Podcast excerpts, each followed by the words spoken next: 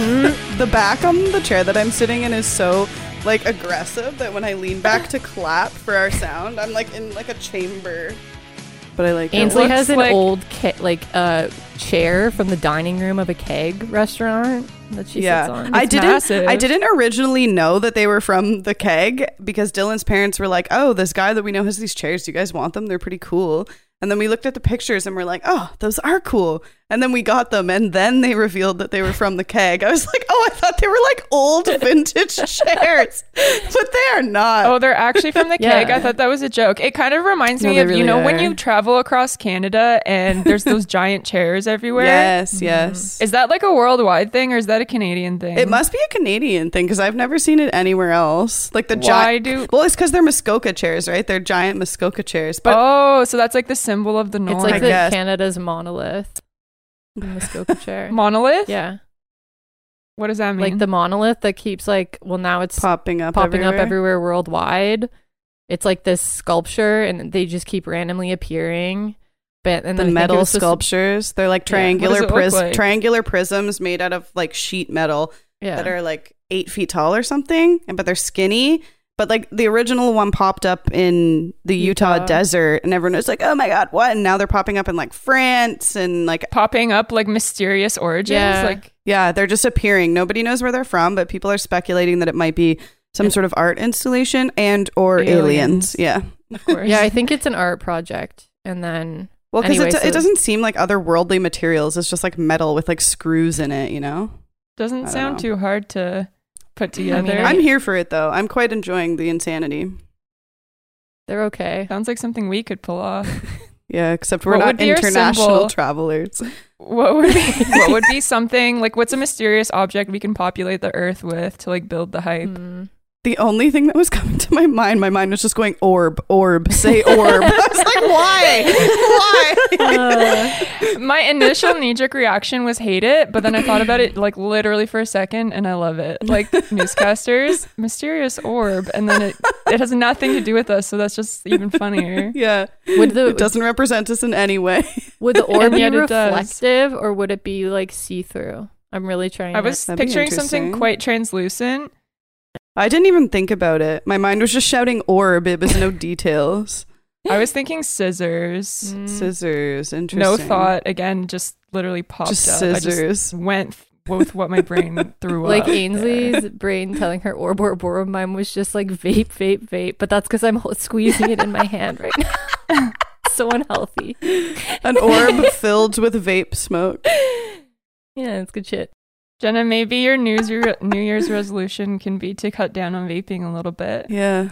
Um, yeah, we'll see. I mean, Oh my god, Jenna. I have been making resolutions. I used to make resolutions all the time, and then that's when New Year's became the most depressing um holiday for me because I just I would be like, "Oh wow, this is all the things I didn't accomplish." So I no longer set resolutions because Well, why don't you just set more realistic resolutions then? Mm, I mean, the ones I was setting were pretty realistic. Give me just Yeah, give out of curiosity, examples. what's an example of one? um, one was to work out every day. That was a while ago. That's a, That's that's, not pretty unrealistic though. Nobody works out every Every day. day? Like not even Olympians do that. Okay well i'm not i'm not sure if it was every day but and then also mainly quitting smoking was it for like five years Yeah. I mean, that's a tough one. Like it's realistic, but it's definitely a tough one. You could also just be like reduce the amount of smoke. yeah, Just, like, not until after lunch or something like that, just to start. hmm okay thanks guys i will Yeah. my resolutions You're this not year will meeting be your goals because you're setting your goals too high. You have to lower those expectations, eh, and then i then know but you'll i'm an feel all better. or nothing person you know I know, and then you're a nothing I'm- person. i know i'm a person of extremes as one of you said I, I think I said that about Ainsley once. oh my god you because did. i just whenever she's when she describes when she describes something, it's either like the most fucking like so fucking ridiculous, like absolutely like unacceptable, or like the fucking best. Like this is the best. And even if something's mediocre, it'll be the most fucking like mediocre that you fucking could ever. The most middle, the most even. it's always like to the extreme. That is 100% true. That is how I treat everything in my life. Nothing really- is neutral. Everything is forceful. Everything is marked. it was really interesting in that book that you and Sean lent me, Sonia. Um, and they were talking about like the stories that we tell ourselves and tell other people and how we want people to perceive us. And it was talking about how people who like over exaggerate. Um, and I really thought about myself there. And then it was like, what, like, why are you exaggerating the truth? Because what perception do you want these people to have of you? And like, how are you just slightly rendering something?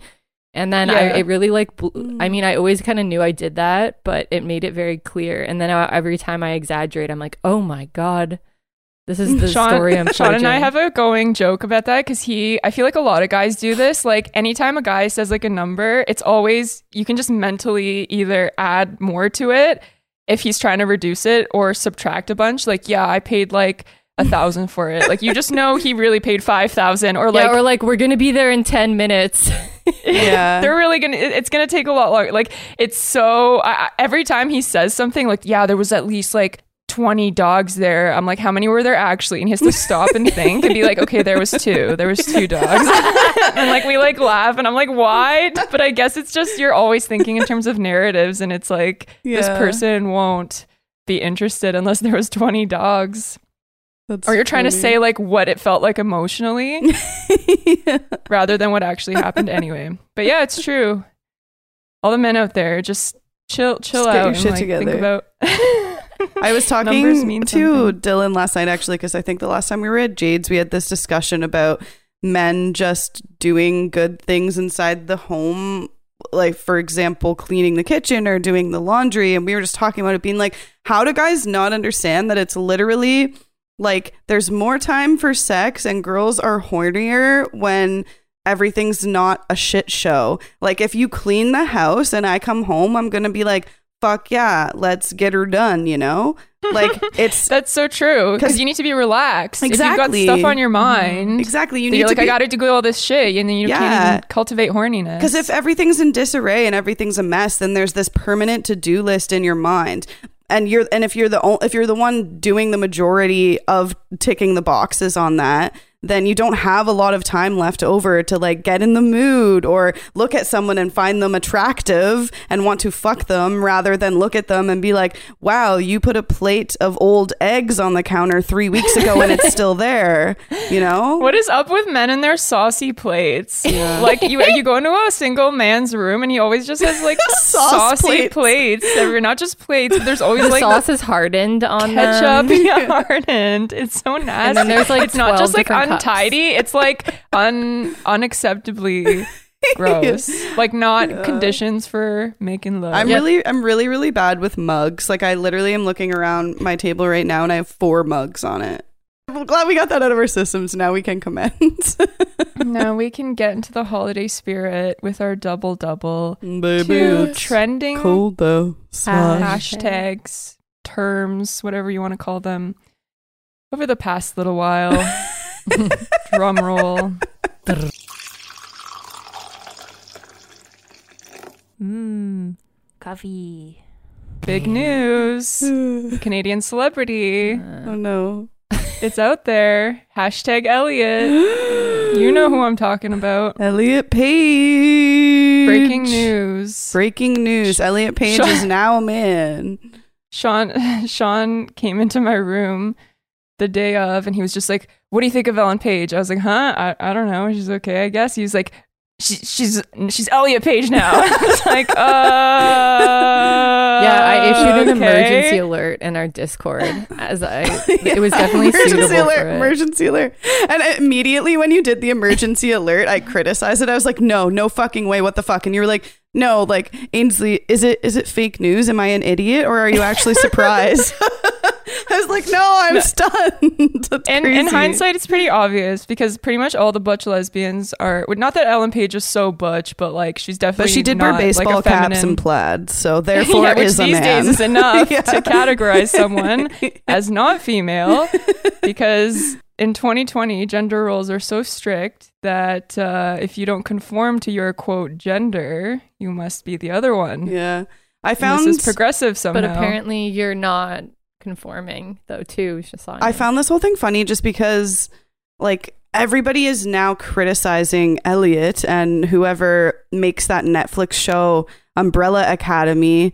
um, because she's remaining in the role that she plays in that show and the role is a female lesbian character. So there's major backlash now that she's trans and that that would mean that she would be taking a role away from a woman, I guess, and erasing lesbian representation. So it's all kind of a muddled and hilarious shit show. It's like these people want trans representation, but then have to apply the same bullshit to Elliot as they did to Scarlett Johansson and Halle Berry, who were fucking destroyed for co- like considering playing trans roles in the past. So the whole woke argument has just kind of like folded onto itself, and now everyone's being mad at her, at Elliot. I keep wanting to say Elliot. Wait, who's everyone? Are you talking about like Elliot is ma- as a man now, so Elliot has male privilege. Isn't that how it works? Yeah, I don't know. Wait, so but you're but the trans community, they're not the ones that are angry. I don't know. I've seen it. Like I've kind of followed it online. Like some people in the trans community are are overjoyed that there's representation of a trans person being able to play just any role in TV. But then there's also people who are saying that the representation should adhere to the sex that you are. And then the whole lesbian community is like, well, fuck this. This is a lesbian, a woman lesbian role or whatever. And blah, blah. I'm just like, fucking hell, guys. even cares? It's It's acting. It's, it's- yeah, it's- acting. This is the yeah. purpose of it to be something that you're not. Like, So wait, the trans supportive thing is to kick Elliot off the movie. like, yeah, I honestly don't know. Like, it's it's obviously arguments on on in each subgroup of woke people. Um, there's arguments on both sides. Some people are like, just fucking leave her in, and then other people are like, no, this is this is terrible. But then, but then you have to think about how this whole community treated Scarlett Johansson and Halle Berry, who literally didn't even take the roles, just considered playing roles of trans people in the past, and they were fucking crucified for it. And it's like now Elliot Page or whatever, as a quote unquote man, is taking this female role and it's just it's just not treated in the same way, you know? Yeah, very inconsistent. Also, it doesn't even matter because she's already committed to the character. Like, I'm assuming that she signed some contract with the studio to continue the show for however many seasons. So, like, why would they take out a character? I don't know. And also, I wonder if that if that same thing like adheres to that though. Like if you transition, is there like a clause in TV They're gonna have to start putting Yeah. that clause in because they are. it's, it's happening more and more. I mean, I, I saw this like ridiculous post that was like it was a photo of when it when she was Ellen Page.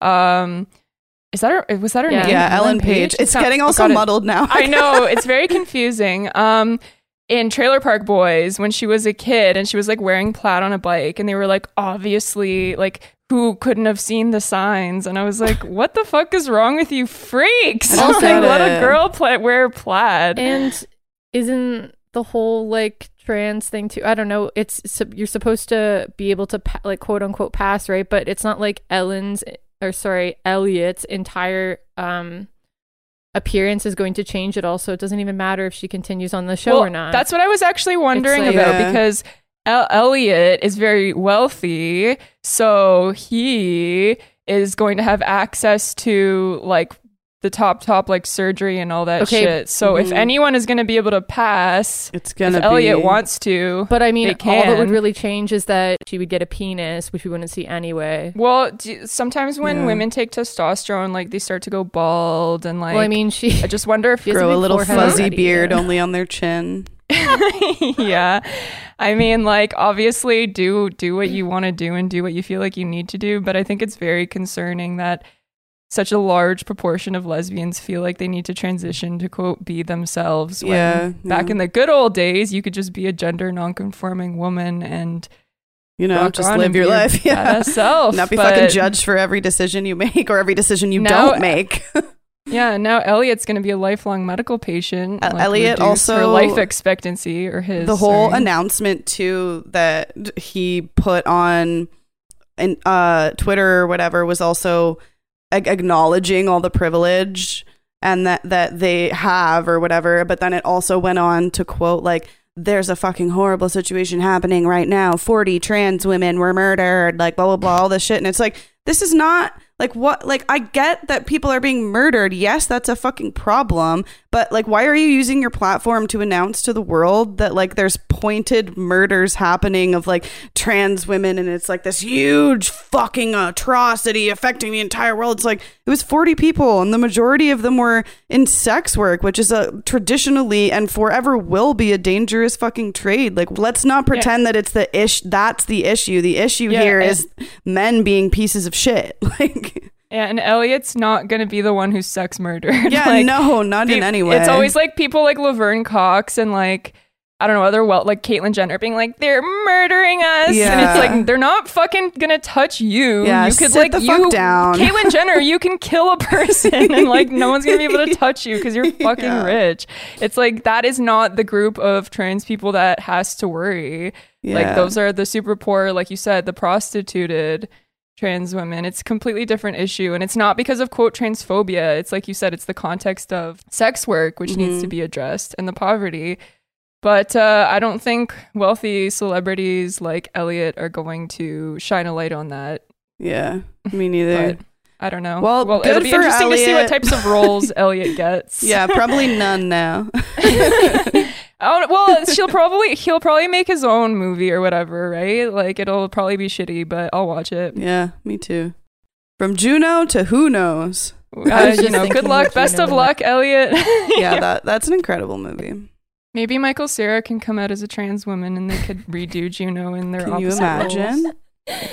I, I can imagine it so well. I can't wait for like weird movies to start coming out where trans men get pregnant and it's like this dramatic like Hallmark movie, you know? Yeah. It's only a matter of time.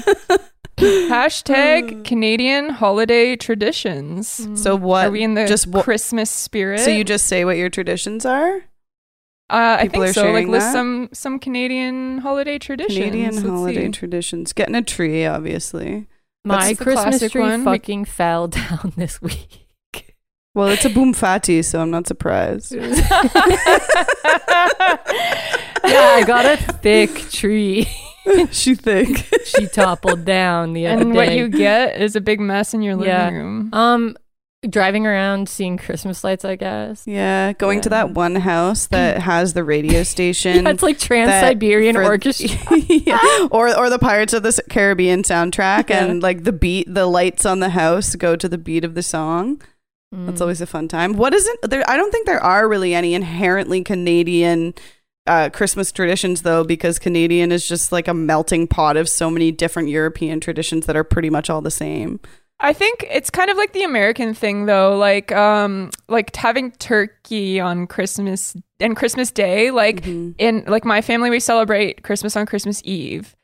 And like Christmas Day is like nothing. And it's like very Mm. like birth of Jesus oriented and like very God oriented. Whereas Baby Canadians obviously it's more about like um food and just like not it's more secular, like just family, not necessarily God and Jesus. Yeah, that's true actually. Mm. But maybe you guys can speak to that. I don't know how religious your families My are. My families are not religious, so we just go and eat dinner. My mom and a is New. Age spirits. Your mom's a certain type of religion. Yeah. Does she apply that to Christmas in any way? No. Besides like some of her gifts. I mean no, no. Everyone gets crystals this year. Yeah, completely from like a consumer standpoint, yes. I get amethyst almost every year. Um but no, not to like I was joking.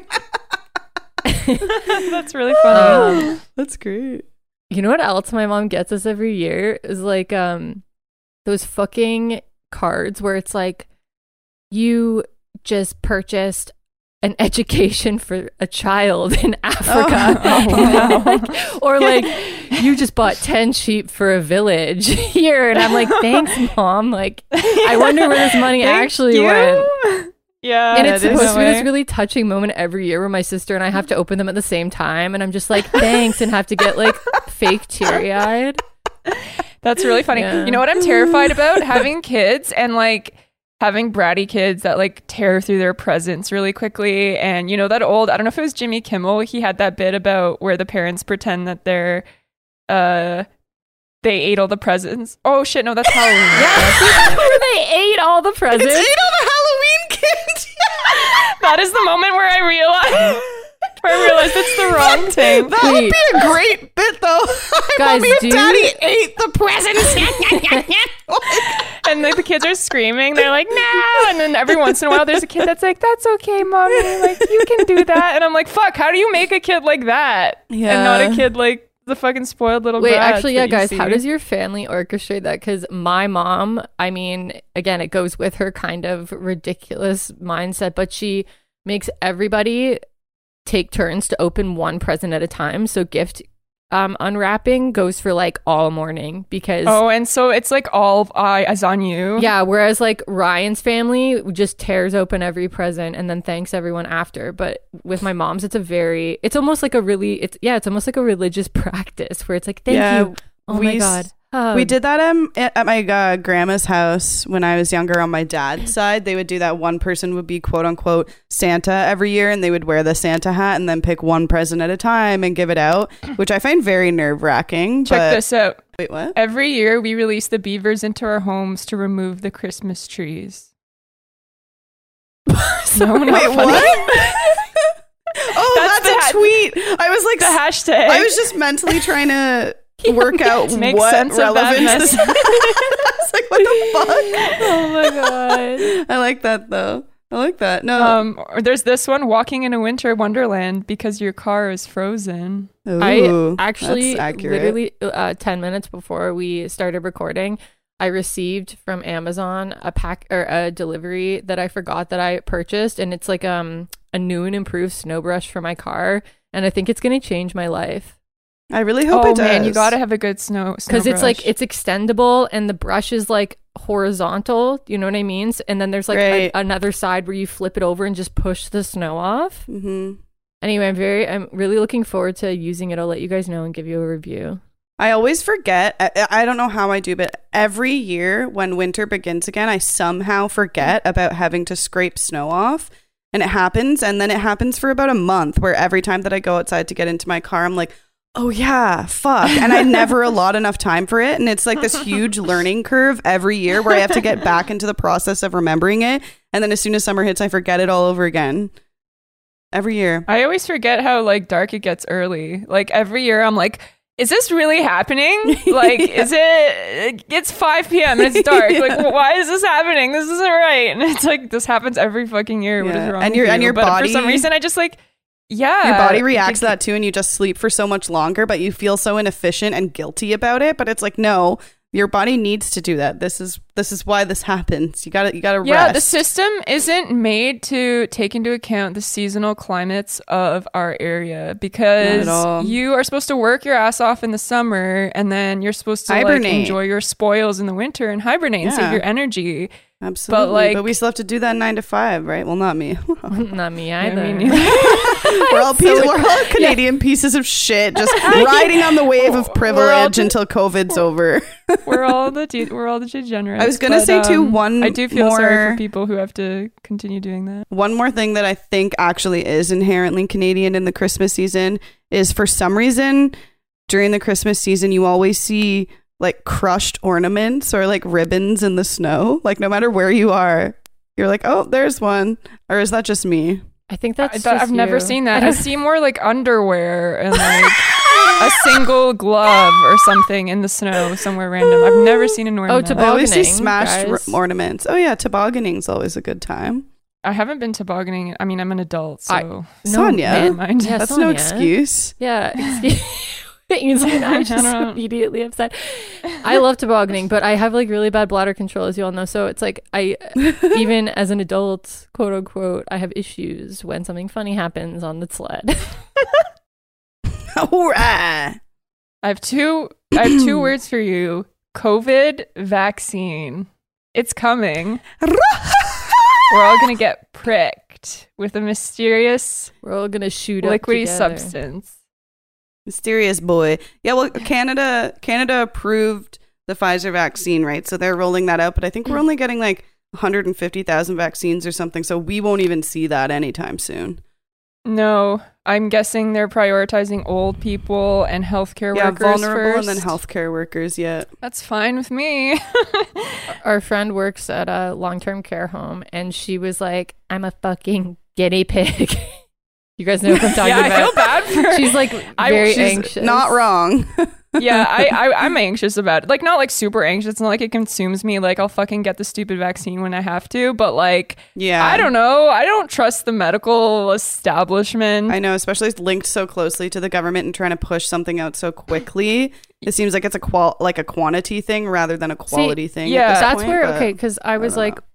I didn't know what like really how to feel. I wasn't feeling like anxious, but I wasn't particularly thrilled. Obviously, I mean, no one is in the latter. But I was like, okay, what is the actual like background for this and whatever. But they have been like working on their like mRNA or mRNA vaccines since like SARS and MERS, right? And then they like this is the same type of vaccine that they would use. And China came out with the DNA sequence in January. So they've been like mm-hmm. using what they were um, creating with the SARS one and then like going off of that as a basis to make Yeah, this. they're Yeah, I not- don't. I don't. They're not starting from scratch, but like Yeah. and, and, and like in terms of it being sped up, of course, normally clinical trials take a long time because you have to do a bunch of applying and like getting the resources together and then in between Mhm. phases there's time so once you remove all of that you can really fast track something like this but i still like uh, uh, i just feel like maybe some things will be overlooked and it's not my worry of- isn't necessarily in in the science of the vaccine itself. I think that's all sound. It makes sense. My worry is how this affects people and how it affects especially women because throughout history and even to this day women are so underrepresented in clinical trials and even when they are represented it's like they're just kind of there to tick a box and there's not any special attention paid paid to how things affect women specifically in their health so and that's been proven throughout history. So that's the part of it that I'm worried about is that the due process may not be there for women. yeah, women's what's the health. stuff about infertility? Do you know? yeah, the controversy with that started because there was a guy who used to work for Pfizer and who is not the head of Pfizer or anything, but him and this other doctor made a public claim asking the clinical trials to stop because essentially there's this the spike protein in the Pfizer vaccine is very similar to a protein in our women's bodies and it's called syncytin 1 and our bodies will react to the Pfizer vaccine and then start pushing away that protein in our body, which is responsible for like creating embryos and placentas and like healthy fertility. So they're saying that essentially everyone who gets the Pfizer vaccine, a woman of childbearing age, is in fact going to be sterilized. And so the headlines are all like, women sterilization because of Pfizer vaccine and all this stuff. And it's like, I understand the worry because people obviously aren't going to understand some of the science behind it. But it's also like the news sites, when they're trying to explain all this, they don't actually explain it simply and they just say that this guy's lying. So it's like, well, both of you guys are saying the other one is lying. So why don't we just explain the information here? You know? That's the worst part is it's uh-huh. just like you can't just call people retards and be like listen to the experts. It's like the experts have fucked things up a million times Yeah. before and like you need to not be patronizing to people and you need to be like here's why you don't need to worry Yes. X, Y, and Z and lay it out. I'm sure there's an answer for that. Well, I'm not sure, but there's probably an answer for that. I'm I'm I certainly can open to explain it. Oh, go for it. Yeah, I'll, wait, real quick, Um, Ains, before okay. you, um, you get into that. I agree, Sonia. I feel like people are lumping in anyone who has like any anxieties about it as if they are quote unquote anti vaxxers, which there is that whole movement. But then people are also just being called like anti intellectual and stupid when really the government is just really Yeah. shitty at putting out clear guidelines and communicating. and being the like, mainstream media. yeah, and like literally, Yeah, public health is like, yes, there are going to be side effects, which are these, and then like they don't provide any more information, and there's just like Mhm. there's just such a lack. a little more transparency would go Yeah. a long way. Like and actually being give honest us about the like risks, a layman's term. being like, yeah, we don't know the long term Yeah. uh, risks of this. We can't know, but like Yeah. you have to be cl- transparent about that. You can't just be like, "Fuck you," like jab this fucking needle in your arm, Yeah. bitch. Yeah, and like when when I first heard about this whole um ster- women's sterilization thing too, I was so fucking worried. I was like, "Wow, that sounds legit," especially coming from this guy who worked at Pfizer. Like he has a doctorate, like he he's ed- well educated in in like medicine and stuff like that. So I was kind of like, "Oh, well, what the fuck?" And then the only information that I could find when I looked it up on news sites and stuff like that is just people denying it with no explanation and like fact checking it with no explanation and it, there was nothing on the other side so i literally had to like do my own digging to even figure out the answer to it which is kind of fucked up like Yeah. if that, if this is being so widespread and so many people are getting like have fear in their hearts over this then why isn't it, it explained better you yeah. know? And what was the answer? Just real quick. Okay, so the spiked protein in the vaccine is very similar to the syncytin one, as I was talking about before, and which is the that protein that we use to the, develop the placentas and everything. And the worry is that since those proteins are similar to the proteins we make syncytin one, um, that the vaccination may react with our proteins and create something called cross immunity, which is essentially our bodies attacking our own good proteins, the syncytin one that we make because of how our bodies are being trained to react to the spike protein in the Pfizer vaccine. So the two proteins share similarities in their amino acid sequences like a lot of shit does but they don't share enough information information so that the human body would have this cross immunity effect. So scientifically these two proteins do not cross react so like the science of it literally explains that that is wrong and also the spike protein exists in the coronavirus so the same people who are saying they're not going to get vaccinated because of this worry are exposing themselves to the exact same problem if they get infected with the virus Hmm, there you have it. but it's all not true. There is no cross immunity between those two proteins, and they have studied that. Okay, So, there you go. Very You that heard it calms me here a little. first. Um, pow. just a bunch of facts and logic we move over Ben Shapiro. Ainsley's in, in the house. Um, what's it called? Okay, so yeah, I remember like again this sort of fetishization of science, you know, um, and like the experts is so irritating because even with the HPV Mhm. vaccine, I was um because I was looking up like ethical issues around vaccination and shit a while ago. And there was a lot of shady Mhm. shit going on when they first introduced the HPV vaccine to the American market. They tried to rush it through, even though there was no like real reason to, because there was no like urgent medical need as there is for the COVID Mhm. situation. And like Mhm. they tried, to, the the pharmaceutical company was trying to make it mandatory, um, obviously arguing that this is for the good of the patients. When they were like, there actually is no the the the, be- the risks outweigh the benefits at this point for doing something like that. You know, you can just get women Right. can just get regular PAPs instead of getting this when, at at this stage. And there's just all this like messiness surrounding it, and it's like, of course, the pharmaceutical companies don't have our backs. Like, what are you stupid? I'm not. It's not like they're sitting there like, haha, we're gonna like turn everyone into a gay werewolf with our vaccine. Like, obviously, they think that they're doing the right thing, but again, things get overlooked, Yeah. and when money's on the line, things can very easily get overlooked. So again, this is a different situation because there's a lot more scrutiny being applied to this. But Mhm. I, like you guys have said, it's just you gotta be understanding of people's concerns. Yeah, who are worried. Yeah. And it really worries me too because there were so many unintelligent steps taken by our government in an, in an attempt to stop the spread of coronavirus. Like mistakes were definitely made. And now this vaccine comes out, and it seems like a very convenient thing that our government can now jump on as the new thing to push instead of perhaps making other better Mhm. choices. also right? I was like, uh, I the thing I am wary of. I mean, there are side effects for like many different things. Like, or and if you c- caught COVID, obviously, like you would get way sicker. But I was reading that four people in a study, and I mean that's like out of however many thousand, they got Bell's palsy. And I was Bell's like, oh my god, if Yeah, I, I heard am like the one person out of like a hundred thousand who fucking gets half a droopy face, I'll be so pissed. Um, It was it was a smaller focus group with that group though specifically, but it's still like four over like that fucking scares the shit out of me. Imagine just getting Bell's fucking palsy Yeah. after you oh, get a Oh, vaccine. for the greater good of society, no thanks.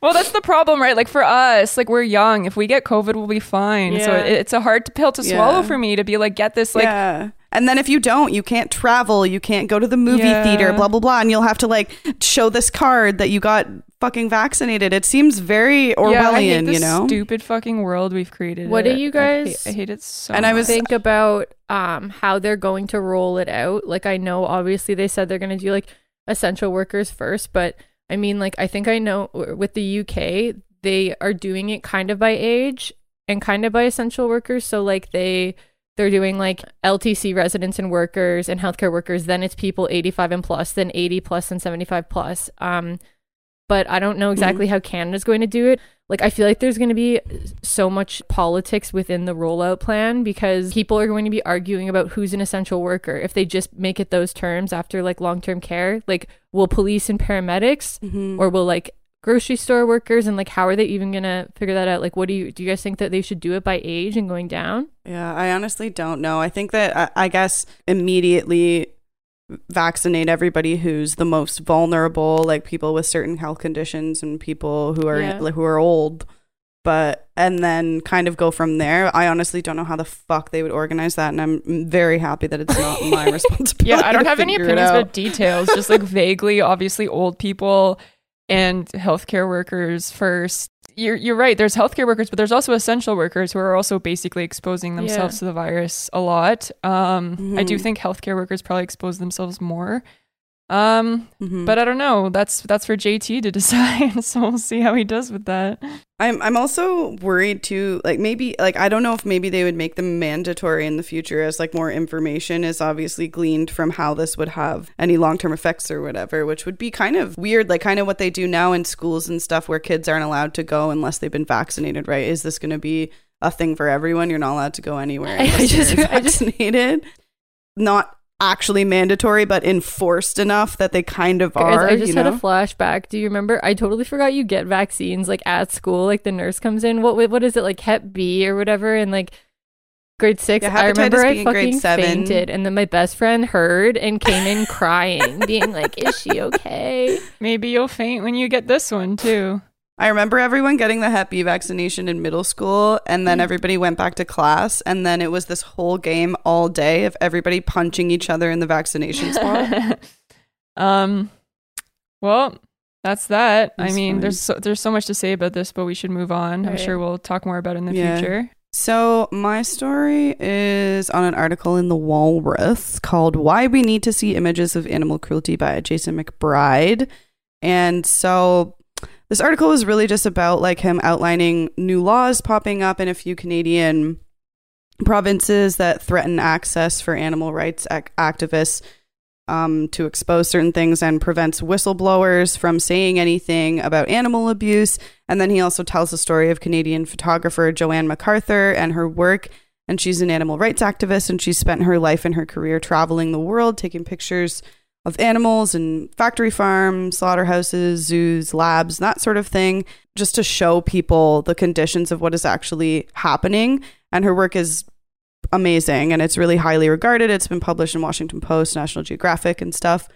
Um, she also launched a nonprofit called We Animals Media with the intent of spreading these images and getting more people involved because she thinks, and the writer of this piece thinks it's important to involve more people in witnessing the horrors that take place in animals' lives all around us. And that's something that maybe we are, as a society, inherently blind to just because of how our society works and is set up. We just we are consumers, we take the product and it doesn't really matter how it gets to us, which is what kind of capitalism and mass consumerism causes. So there were bills passed in both Alberta and Ontario and they prohibit whistleblowers from reporting animal abuse and prevents activists from interacting with animals on their way to be slaughtered. So it's like some I don't know if you guys have ever been to one or seen one of like people outside slaughterhouses and stuff holding signs and then as the trucks pass with pigs or cows or whatever and them like you rush up and you give them a little bit of water and kind of like give them a blessing then they go in to be slaughtered or whatever. So they're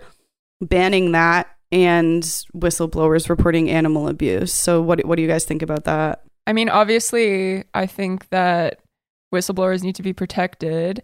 Um, whistleblower, I, I thought was more of like an internal thing. Like if you work there, I, I have no idea. I'm just thinking as I as I talk. Yeah. Whistleblower is like an internal thing where you like exposed from the inside. Whereas if someone's protesting, like of course they're going to be going somewhere where maybe they aren't really supposed to go. So it's Mhm. like, I mean, even if they outlaw it, quote unquote, I don't know what the penalty is. Like maybe like a fine. Like sucks to suck, but I guess Yeah. part of being an activist is kind of being like, I don't give a fuck. I'm gonna go there and uh, yeah it was a couple thousand dollar fine i believe like the first one's 2500 and then the next one's 5000 yeah. So that, like that that sucks, but like hopefully that doesn't um that's not enough to. I don't think that would be enough to deter people. They seem pretty passionate about it and willing so to do what it takes. And I don't think it would be too difficult to like crowdfund for something like that. Mhm. I mean, it, it is interesting because they're talking about it like it sounded like they were talking about it as like a property rights thing, and it's like I mean, technically, Yeah. yeah, but like obviously, the purpose of this is to prevent causing trouble for these corporations, and um, I mean, legally, I Mhm. don't know how you could argue against people being able to go on someone else's property, but hopefully, Yeah. as long as the fines stay low, activists will be like. That won't be enough to deter activists, which I think is okay. Wait, but can Like- activists like say if it's coming out of a farm and they're on like a county road, that's can't they just congregate there? Yeah. Like I've been to like out of Fearman Slaughterhouse in Brampton or whatever, like I've been to to these before and it's literally like we just stood on the median and then as the trucks came, you literally like oh my god, I'm getting like emotional. It's so sad. As the trucks come, we just uh like come up with our water bottles and give the pigs some water because they're fucking boiling hot. It's the middle of the summer and and then they go off into Fearman's and they're slaughtered, right? So like I understand how it is a bit a bit dangerous for people to be standing on the side of the road and all of that. I think the problem that I have mostly with that is the whistleblower thing because it's like regardless of if you're breaking onto someone's property or not, if you see something there, you're not allowed to report it. Like that's crazy. It's like if you broke into someone's house and then saw someone murder someone but you're not allowed to say yeah, like whistleblowers should be you know? protected. I think that I don't know what the laws are around Yeah. whistleblowing in Canada.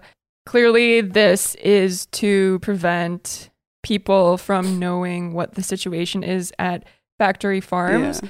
which is really heinous. I- I- it's interesting. I know the the photojournalist lady was saying like our our tactics are working, and like Mhm. I am interested to know. It does seem like, from my perspective, consumption of meat is lower, and people are somewhat aware of like animal cruelty, and like there's all these it's net- definitely gone up like the awareness has gone up and even like since i have been alive you know like maybe back in the day it was everybody deemed it as like some hippie Yeah, I remember it was like bullshit. crazy if you were a vegan. everywhere. Like I remember when I first heard about veganism, I was like, "What? Like that's fucking insane." But like now it's like, yeah, Yeah. sure, I try to cook a vegan a meal like now every once in a while. yeah Um, so there's that, Mhm. and like I remember Sean and I were like, let's try to do vegan for like a week, and I just like instantly lost five pounds. So I was like, no, no, no, no, no, I can't do this, um, because I guess I don't know how to do it properly. But like, I definitely agree that factory farming is just unacceptable. Do you think that the solution is basically just keep educating people and hope that they kind of stop and like just reduce the demand, or I th- I think that um like exposure essentially is all it is, right?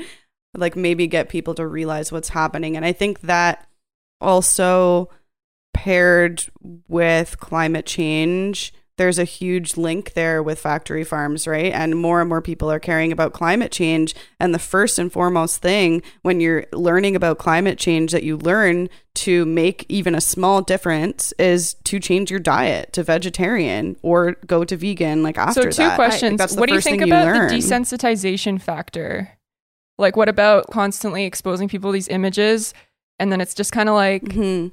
Yeah, I've, I I was thinking about that when I was reading it, and it's it's just hard to say because so many people operate on different levels, right? Like for me, all the times that I've seen animal cruelty, it's fucking terrible for me, which is why I adhere to mostly a vegan diet. You know what I mean? Like that is one of the reasons besides the environmental issues. But I know other people who are like like they don't have those feelings and I don't know if exposing them to pictures of animal cruelty does anything to them because some people literally are they don't give a shit where their food comes from because they have that mindset where it's like I'm alive like whatever the world's doomed anyway we're all going to die anyway I'm just going to do whatever the fuck I want and buy whatever the fuck I want. For me I will never be desensitized to it but I know people who probably would be right? So it's I guess it just depends on who I, you are I also think I don't that know.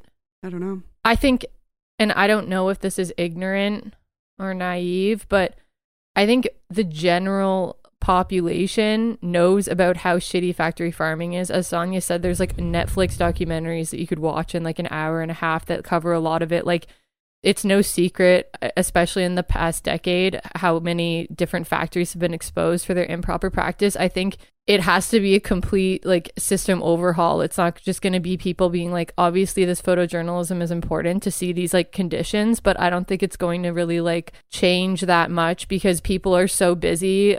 A lot of the times, I think people don't go to veganism because they don't have time to like make the meals or or seek the alternatives, and also the alternatives are very expensive. And when they're like poor and working like a full time job. They don't have as much. Not really though. Like vegan ingredients are not that expensive if you like. but I mean, like I think it, a lot of you people don't people even are like, have oh, to I'm gonna think be- about that.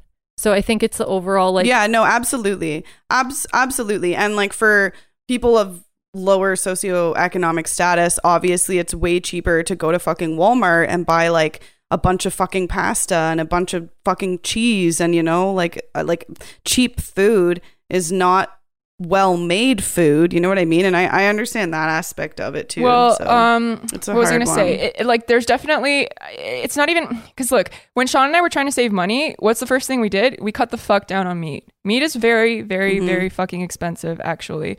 Um. So, Yeah. but of course, there's the. It's like it's culture. It's food culture. If you grew up in a family where you ate like these types of foods, good luck shifting away from that. Time Yeah. or no time. Um. Of course, like very poor people aren't gonna want to concern themselves with this, which is legit. But I think that most people Mhm. do have maybe not most but a good proportion of people have the option if we're being realistic yeah and, and- but but again i'm i'm a meat eater so i'm absolutely not judging in that sense from a systems level perspective i mean at this point uh, the the the industry just like depends on selling meat. There's a lobby Sean and I were watching this documentary about antibiotics and like the superbugs that have been created from their overuse in chickens.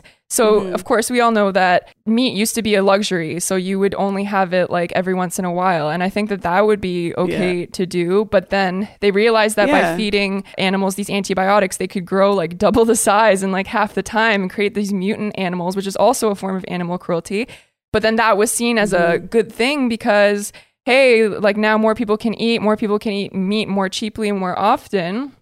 And then, of course, it created mm-hmm. all these fucking problems. People were more unhealthy and they're Exa- yeah, consuming exactly. these And it's- antibiotics. So it's like, it's not just like is this is it good or bad that like we're farming or consuming meat right the issue is the sustainability of it and it's not a sustainable practice right now like if you really think about it and it's also like the land use as well like even in the US like there's like almost 400 million acres used for agriculture and it's like i think 70 million acres are used to grow crops that we actually eat, and then 127 million acres are used for livestock feed, like growing food to feed animals that we eat. Like it's so like we're just sucking the earth dry because of people's need for consuming this meat like every single day. And it's not even how humans were built. This isn't what we're supposed to be eating like. It's just yeah, not I think psychologically too, it's not good to like, if you at least are killing your own food, you like respect that process and you can like yeah. use the whole thing and you and it's the work you put into it too you get a reward yeah right? whereas we have this just like churning out of like carcasses that are like mutants because they're fed all this like Yeah. crazy shit and a lot of Yeah. people i saw this thing and it was like this new product they created um and it was like a pouch of chicken pieces and it was quote for Mm-hmm. millennials because millennials think raw chicken is gross so that way you can like pour the chicken onto the pan without having to ever touch it i haven't actually seen this in stores so hopefully it never really took off. So but it was like such a disgusting example of how far removed people like it's like if you can't fucking touch the chicken why the fuck are you eating it? Like learn how to fucking carve a chicken or like like there's no again respect for like the death of what is happening. Absolutely. When when I was in Guatemala a long time ago, there was like this giant hog on one of the farms uh, in the village that I was in, and um, they were gonna slaughter it one day, um, and and everyone was just like. Uh, ew, like, oh my god, I can't watch, blah, blah, blah. And I'm like, you all fucking eat meat. Like, what do you think happens? How do you think your fucking meat gets to your plate? It's such a weird disassociation. Yeah, it just seems so silly and, and hypocritical. Yeah, and this is this is the problem, right? Like I think that like yes, this what this article was about exposing people and showing the images of this is is a is a piece of the puzzle. But really, at the end of the day, what we need to be doing is from a younger age, teaching our kids about the realities of this, not just teaching them to envision farms as these lovely red barns with a rooster waking you up in the morning and a friendly family petting their beautiful cows as they like slowly graze the green hills, you know? Like, the, the the demand for meat is so heavy right now that farms are not fucking like that. Like they genetically alter and breed animals to be bigger, like inject them with hormones, all these antibiotics that you were talking of, and, and generally not caring that these animals are sentient, but treating them rather as a means to feed everyone. Like that's the reality that needs to be taught to younger people and just everyone really. I think like our entire our whole understanding and perception of where we get our food from needs a fucking overhaul. I think that the entire I don't know how, but like uh, my my perception, my limited perception is that the lobby is so strong. Like if they just made this shit illegal, it would be done, right? Like then there wouldn't Yeah, be. Then yeah. they, but but like that's not going to happen because there's a lot of money to be made. So I think that that is an important Mhm. focus of this. I don't know Yeah, how that would be done, um, but like I think that that should definitely be. Uh, attention should be paid there Sorry, attention should be paid to, to to, lobbyists. to to to making it uh, like illegal or putting like restrictions against doing this type of factory yeah, farming. no way so gonna pre- like mass produced. yeah, yeah, exactly. Preventing the mass production of animals because you know that rather than like waiting Mhm. for everyone to I don't know learn about this stuff and make that Yeah. decision, then which isn't for nothing. I'm not saying that, but like I think most effective way would be just to top down, be like, this is unacceptable. You can't do this. Stop it's over. it. I don't know. Yeah, and like I, I think the most interesting part of this whole argument is that like I've been having these discussions for a very long time because I've been a vegetarian since I was like 14 or whatever. And now um there's so much more interest in it because of the whole climate change angle. It's really got a lot more attention now because the of the methane emissions coming from the cows and the land use, the deforestation, all of this shit that contributes to climate change from the factory farming standpoint is making it all way more accessible for people to understand because they're like, "Oh, now I can see that like we're doing this not just because people feel a certain way about it, but, be- but because it directly affects the world negatively." So I think that that's a bonus right now. Like, yeah, climate change, doing Maybe- good, doing maybe good that'll work. be the thing. Um, yeah. yeah, let's get psychedelic. We're gonna talk about this shroom boom. There's a there's currently a renaissance of psychedelic psychotherapy assistants. Um, so Vice came out with an article a while back, uh, and it was based off of the 67 year old woman named Mona uh, from Victoria, BC Mona, and she was granted name. an exemption from the federal government, uh, which allowed her to use magic mushrooms to treat her trauma.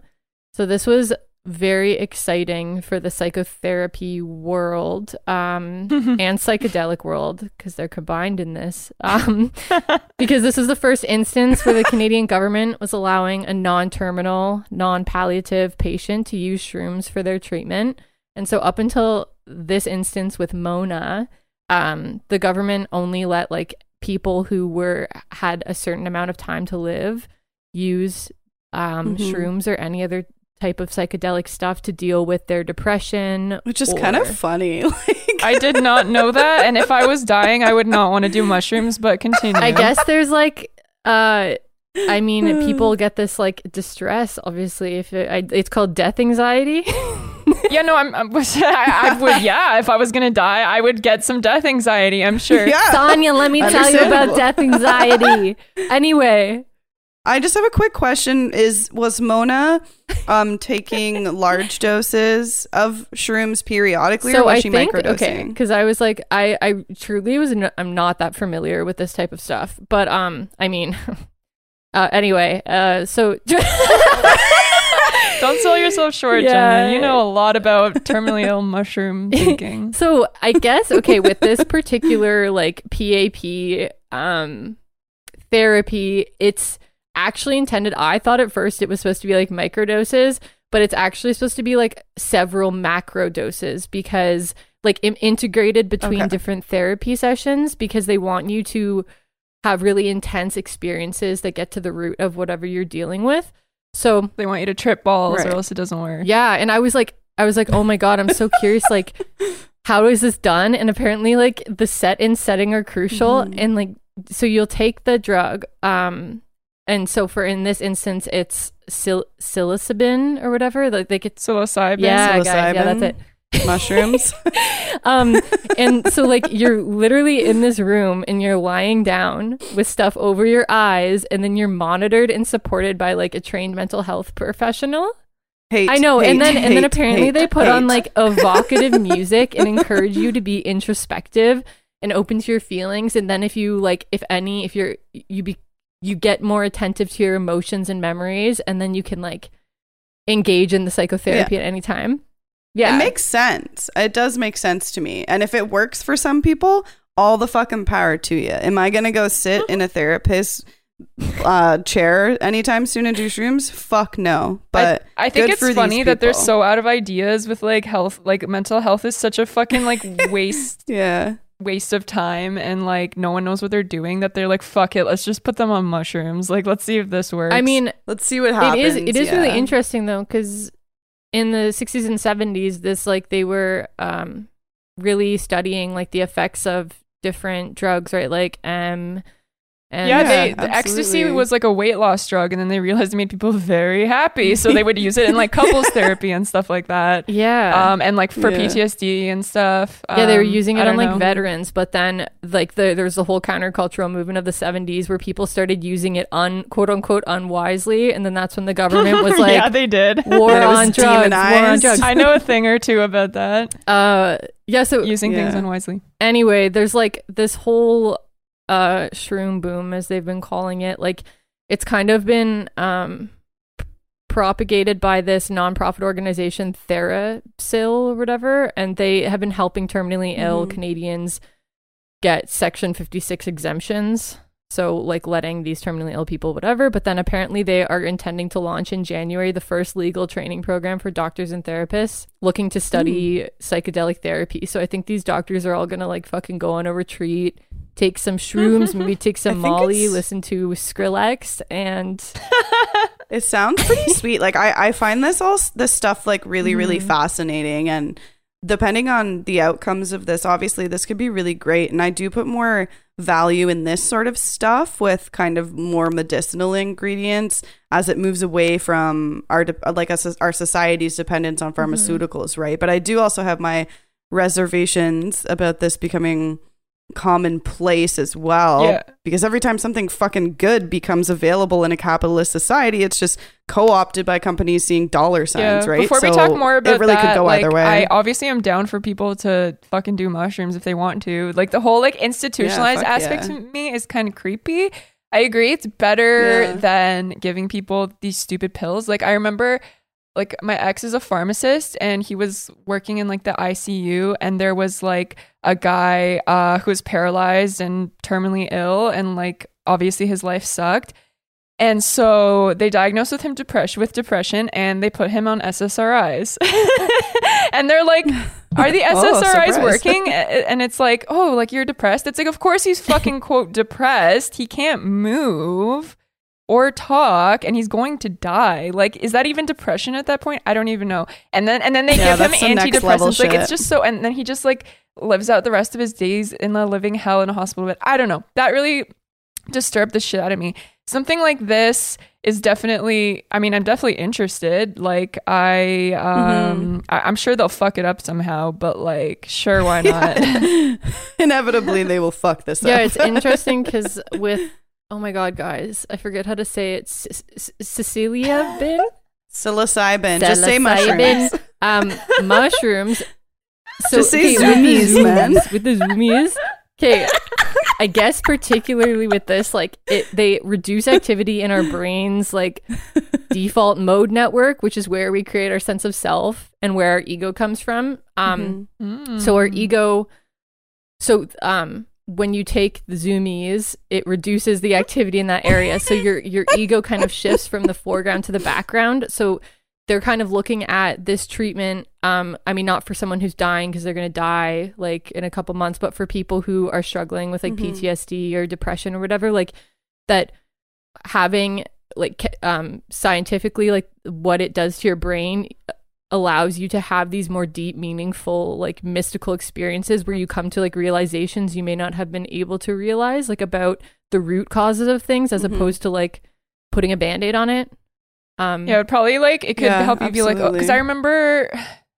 I mean, this wasn't from mushrooms, but one time I was really high and I understood the meaning of life. yeah. like this is how fucking Yeah, this is how there. weed like impacts me so like ridiculously. But I was like, oh my god, I understand the meaning of life. Holy shit! And I was like, I need to write this down. I'm gonna make millions. Like, And you forgot. and like I tried to like write it down. Maybe it was on mushrooms because I remember like trying to write it down and all that came out was like a weird squiggle and I was like, whoa. Yeah, you cannot write when you're on mushrooms. I got really distracted by that, and then I forgot the meaning of life. You guys, it was so annoying. God damn it, we almost had it. But like, I mean, it's interesting because I've had such bad experiences on mushrooms. it's like they seem very like uh, confident. well, in Sonia, this. maybe you weren't using But it's them also like you're very irresponsible about dosage when you're younger too, right? You're like, yeah, I'm gonna fucking eat four fucking grams of mushrooms. I don't care who I got them from either. I don't think it's down Is to just someone dose. grew them in their I shit, think it's you know? like because like when I would drink and do them, it would always be fine because I'd be kind of I'd have like a like a baseline of calmness. Mhm. a buffer. Um, yeah, yeah. So like I've done them since I've stopped drinking, like a decent amount, and it usually was not that great. Um, so Mhm. I think it's like because people do kind of talk about them like they're going to give you these wonderful experiences, and that's just not necessarily true. And I could see myself if I was Mhm. terminally ill taking them and going into like a dark, dark hole and being like, "Oh my god, I wasted Yeah. my life." And it like, goes the other way, right? There's Yeah. monsters with any trip, everywhere. like any trip can. Uh. but I guess if you're using them in a therapeutic sense to address why you're going into that dark place and discuss it and feel it while you're feeling it, instead of just like hiding in a corner while your friends are all continuing on, you know, it might be might be a different thing. But like, yeah, I agree with that whole thing too because.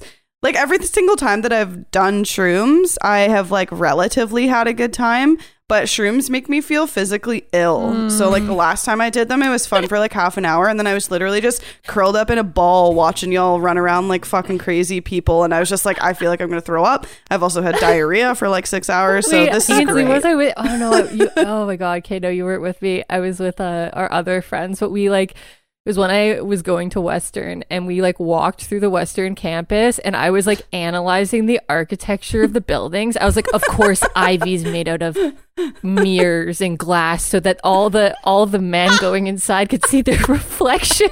like, and, like, being like, oh, the comparative literature building, like blah blah blah. It's just looking back, I'm like, what the fuck.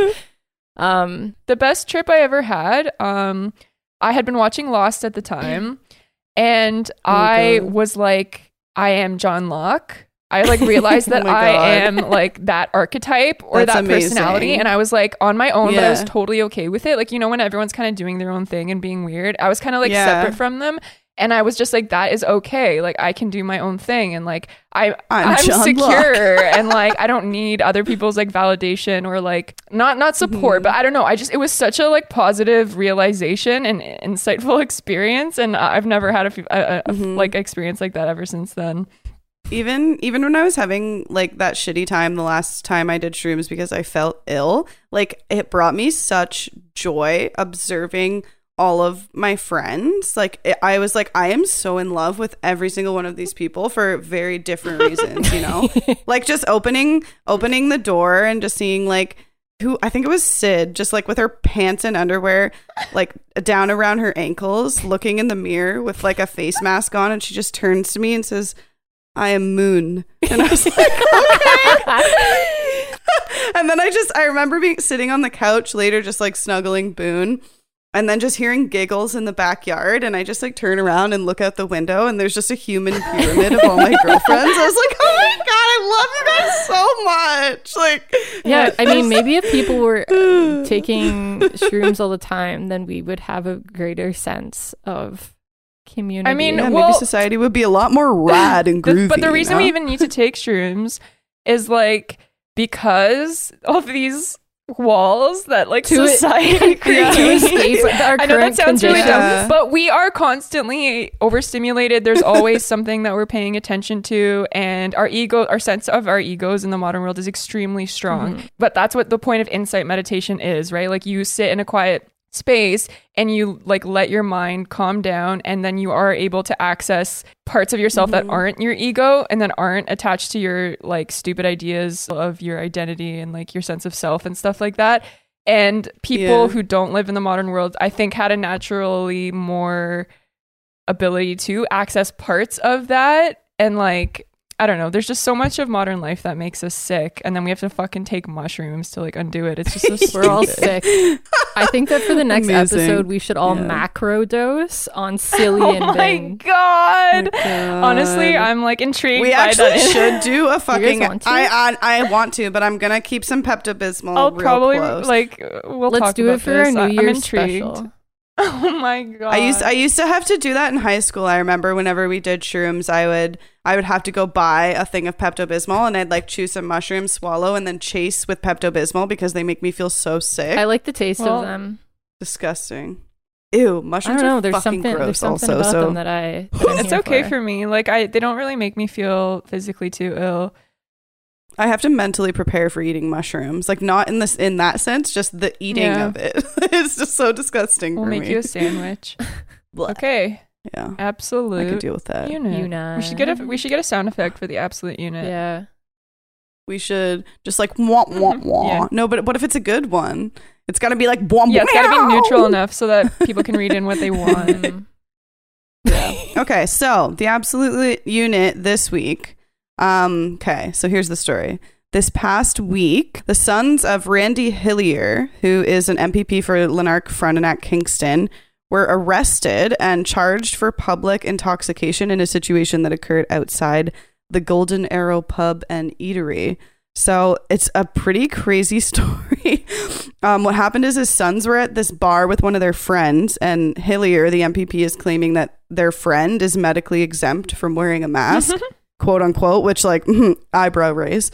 Uh, but they were all refusing to wear masks at this bar, like all of them, not just the guy who was medically exempt.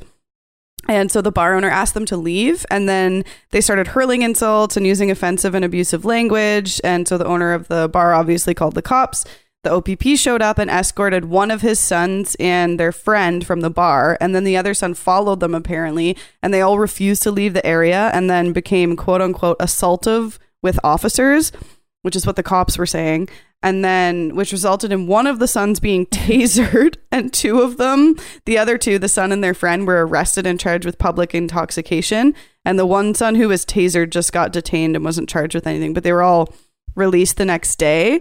And so it's just hilarious. And Hillier's been on Twitter defending his sons, claiming that the one son was tasered in the back and that all they did was explain that their friend was exempt from wearing a mask. But people are obviously quickly putting that down, being like, he wasn't arrested for standing up for his rights. He was arrested for like assaulting officers and being fucking There- drunk, you know? Hillier also was on Twitter, like saying a bunch of stupid shit. And he, he suggested that the OPP's actions may have been related to him in the same week complaining on Twitter about them in that they were entering businesses and threatening $100,000 fines to store owners who are exempt from wearing masks. So it- the whole thing is just hilarious. Like Hillier is a fucking dipshit. His sons are dipshit. So I guess this week's absolute unit is an I think absolute conglomerate with the Hillier, family. I I literally remember everyone in the caucus hated him and like didn't want him to be in it anymore because there was some other drama. He looks There like was a some other drama with him like a couple years ago, and I'm like racking my brain as to what it was. Like I think he went against one of their bills or something, or like spoke out against like the autism plan or whatever. But I remember I met him at like Perfect. a children's aid society, and like he was just one of those people who just like you didn't want to talk with. Like even like hey, how are you was too much. Yeah, It was like painful. Well, it's interesting that he's trying to ride that A cab wave. I mean, I would do it too. If I ever get arrested, I'm going to be like, the police are authoritarian Nazis, guys. Remember? Is there video footage of It's what happened? I, I haven't been able to find any Oh, because I think it happened like it. Al- although it sounds like a big story, I'm pretty sure it happened relatively quickly. It was like ten minutes of them taking them out of the bar. and Yeah, then no, no, no. I'm just, them. I'm just I'm curious. sure somebody Usually there's- probably. What? I just remember. Okay, I just it. looked it up. So he was actually kicked out of the PC caucus because it was during one of the um in the legislature. He was some like parent was talking about their kid with autism, and then he referred to it as being like yada yada yada, and he said the yada yada yada, and there was all these like Seinfeld references to that. Um, and then he was kicked out of the caucus, so I think he's independent now. Anyway, that's very funny. It runs in the Oh. blood. Pulled it. Yeah, the whole thing is just hilarious. It's like he and he, like Hillier going on Twitter trying to like defend them, being like, "They tasered my son in the back," and like all they were doing was standing up and saying that their friend was medically exempt, and then ev- like all of the people who were at the bar and the owners and the people who called the cops and the cops are all like, "No, they were belligerent, they were drunk, they were screaming abusive language, they refused to leave the property." And they weren't wearing masks following public safety guidelines, and then they were arrested for it. Like you're you're wrong, buddy. What a guy. People will say anything for their kids. Bunch of fucking uni over there in that family. The Hilliers going strong, All eh? right, guys, I gotta go. My name is coming. representing Motherfuckers. Kingston. Okay.